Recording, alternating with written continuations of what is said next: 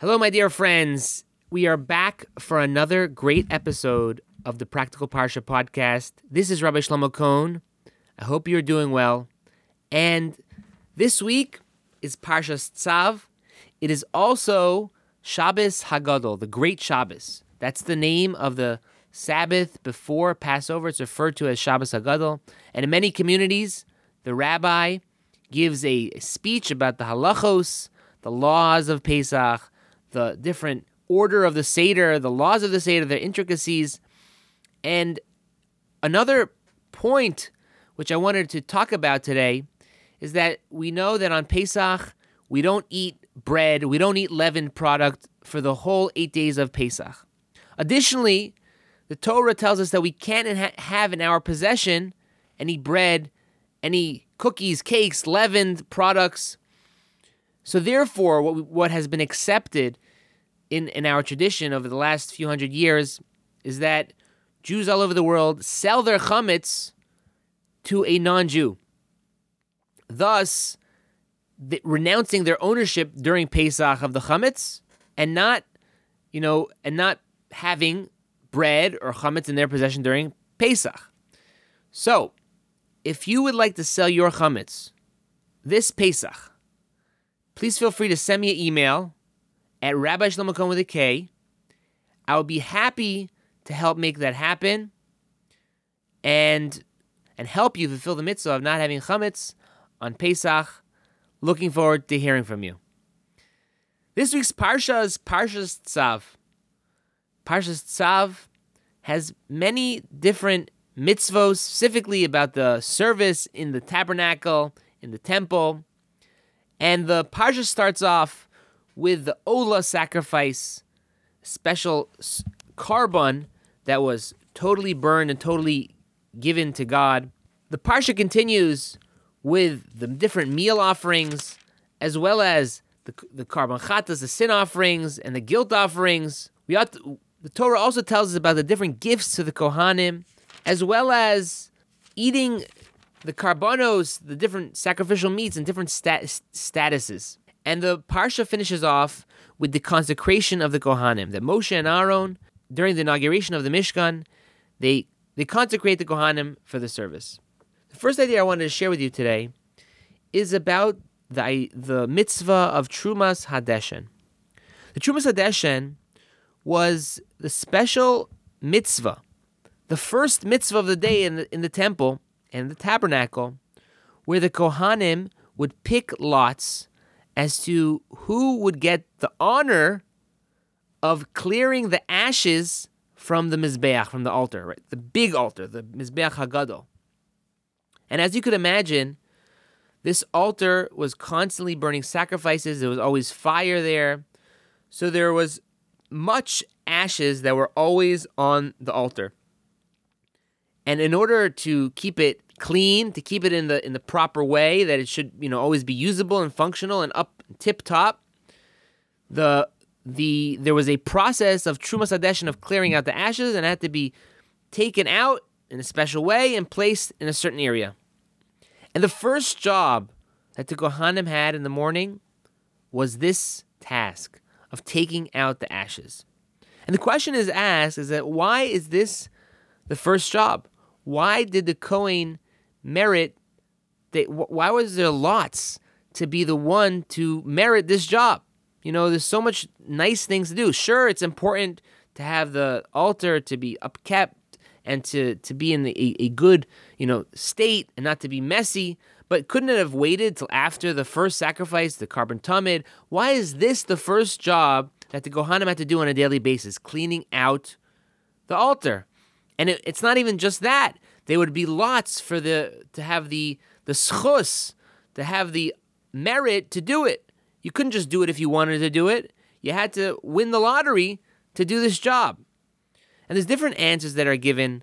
You know, one is obviously it signifies this idea of, of cleanliness that that a person has to be organized and clean. And then obviously number one is the mizbeach, the house of Hashem, the tabernacle, and specifically the altar where the sacrifices were being given.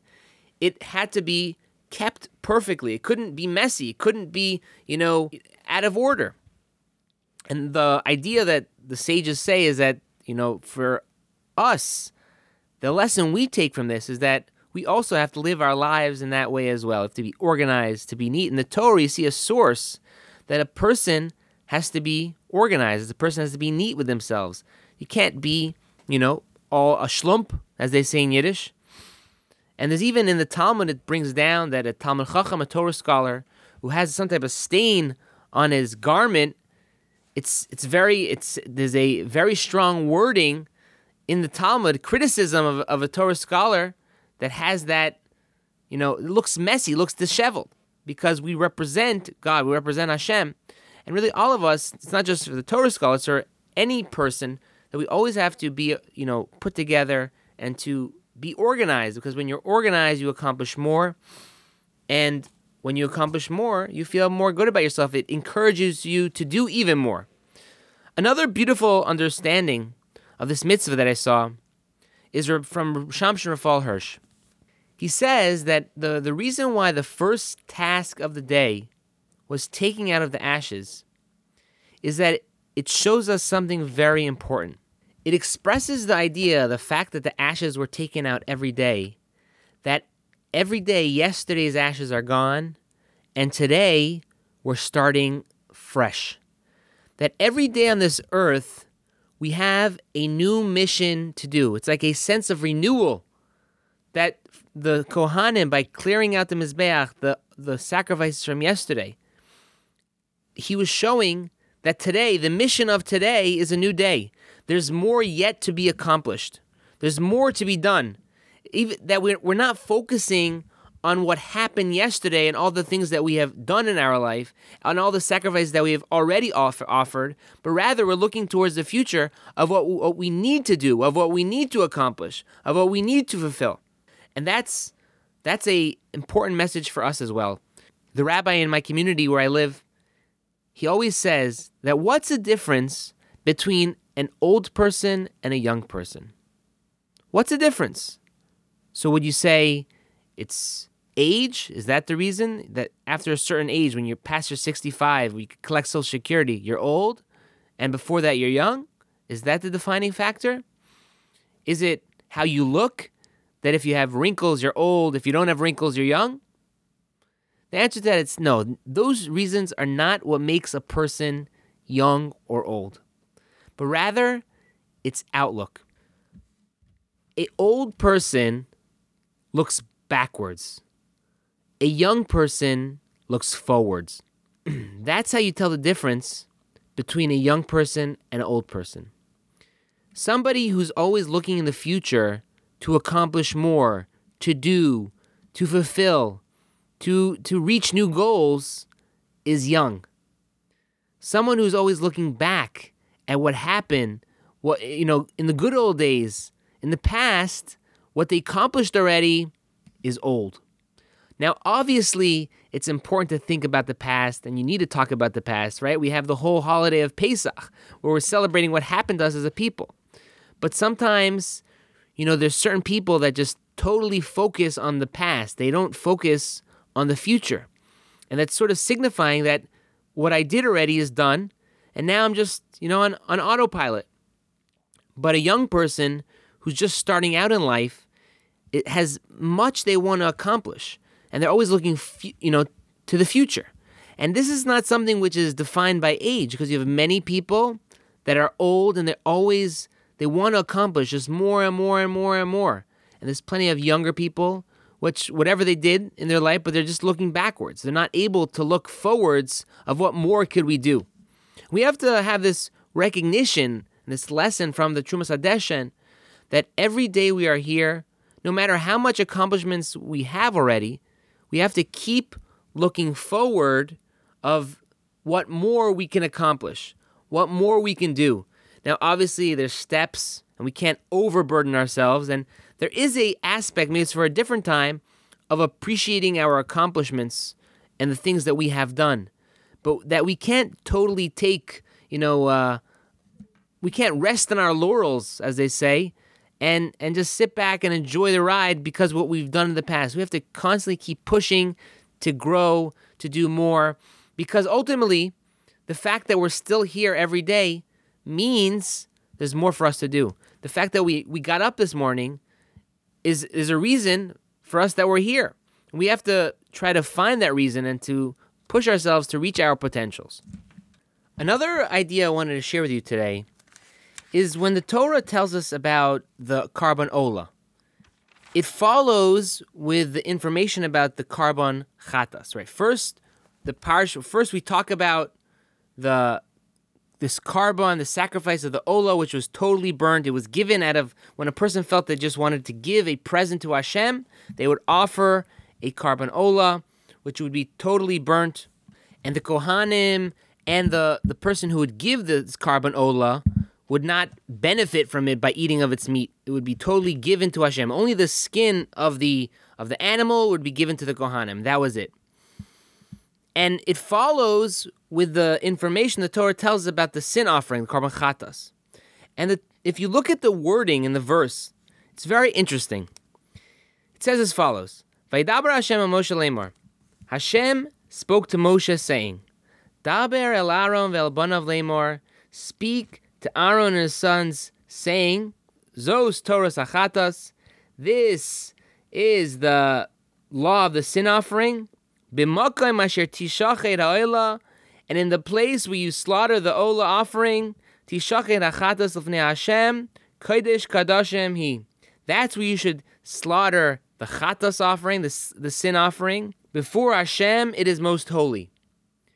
Now, in the Beis Hamikdash, in the temple, in the tabernacle, that each one of the karbanos had a specific service, and they had to be slaughtered in specific places. But we see here something very interesting. The korban chatas, which was a special sacrifice that was given when someone sinned and had to rectify their sin, they had to do teshuva, that part of the process was bringing a special sacrifice to gain that tshuva, to, to come back to Hashem you have to give a special korban. And the place where it's given is in the same spot where the korban ola would be brought.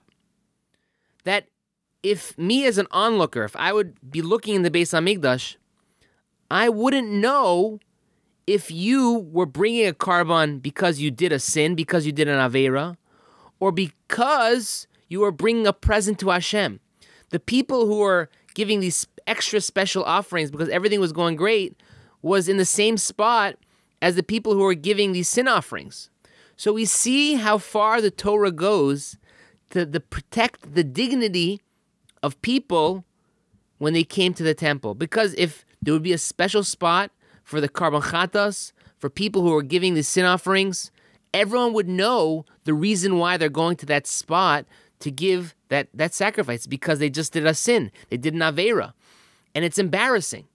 But if the spot where the the the chatas, where the sin offering is given, is in the same place as the korban ola, is where this elevation offering is being brought, so then no one knows if you're there to give an ola, this elevation offering, which is given out of the goodness of your heart, or if it's a sin offering. And that's how far the Torah goes to protect the identity, to protect the embarrassment of a, of a person.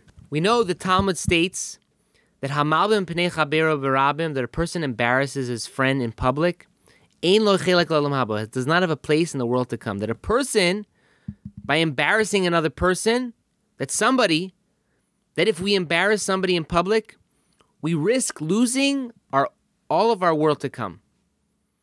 And um, this this idea reminds me of a story that was said about my great grandfather, Abzarach Spira, that he was a wealthy man. He lived in Hungary between between World War One and World War Two, and he in his town they started a special gemach. A gemach is actually an, an acronym for the word Gemilas Chasadim. There's different organizations that are out there even nowadays that are meant to help people with different things. For anything you could think of, they have gemachs for. And in his town in Hungary, they started a special gemach that to to help people pay for bris for the for a circumcision feast. But what they would do is that if they would, you know, if their services would be needed they would come with their tablecloths and they would make the whole party. But on the tablecloths, it would say Chevra Sandekois. It would say on the name of it would say the name of the organization on the tablecloths, so that any person who is coming to this simcha, to this you know, function, to this bris milah, to the circumcision feast, would know that the person couldn't afford it and had to come onto this organization to help him. And the, the people of the town came to my great grandfather, who was a wealthy man at that time. Later on, he lost all his money, but at that time, he was a wealthy man. They came to him to help, you know, support this organization. And he said, I, I could be part of it only if you take the name of the organization off the tablecloths. If you do that, I'm help. I'm happy to help. If you don't, I can't be part of it. They said they didn't want to do that because he felt that it, it, it embarrassed the people, and therefore what he did was he started his own organization the name of the organization was not on the tablecloths, so people wouldn't know, you know, who's getting supported by this charity organization, who's the ones getting help to, to make a to make a simcha, to make a, a party. It protected the honor, the dignity of the people. And it's something that we need to keep in mind as well, that when it comes to the honor of other people, the dignity of other people, you know, maybe we're not starting organizations that we ha- we don't have this issue of putting our names you know, on uh, on tablecloths or or things like that. Or but we always should have in mind when we're dealing with other people to keep to protect the dignity of other people. That means never try to put someone into a corner, you know, psychologically. Don't try to, you know, ask someone a question where you're you're going to set them up to to to lie to you or to to make them look foolish. Don't make people look foolish. Don't make people look look dumb try to, you know, make sure you keep people's honor, keep people's dignity, because the last thing that we ever want to do is embarrass somebody else, to make their face turn red, God forbid. And that's a important lesson that we see from this week's parsha, the fact that the the the chatas, the korban chatas, was slaughtered in the same place as the as the elevation offering. That the Torah protects the dignity of people, even when it's offering a sacrifice. No one knew the difference of who's offering what and what korban they're offering to protect individual to protect them from being embarrassed. That's going to finish for today's podcast. I hope you enjoyed. If you have any questions, comments, or would like to sell your chametz, please feel free to send me an email at rabbishlomokohn with a K at gmail.com. Everyone have a great day and a happy Pesach.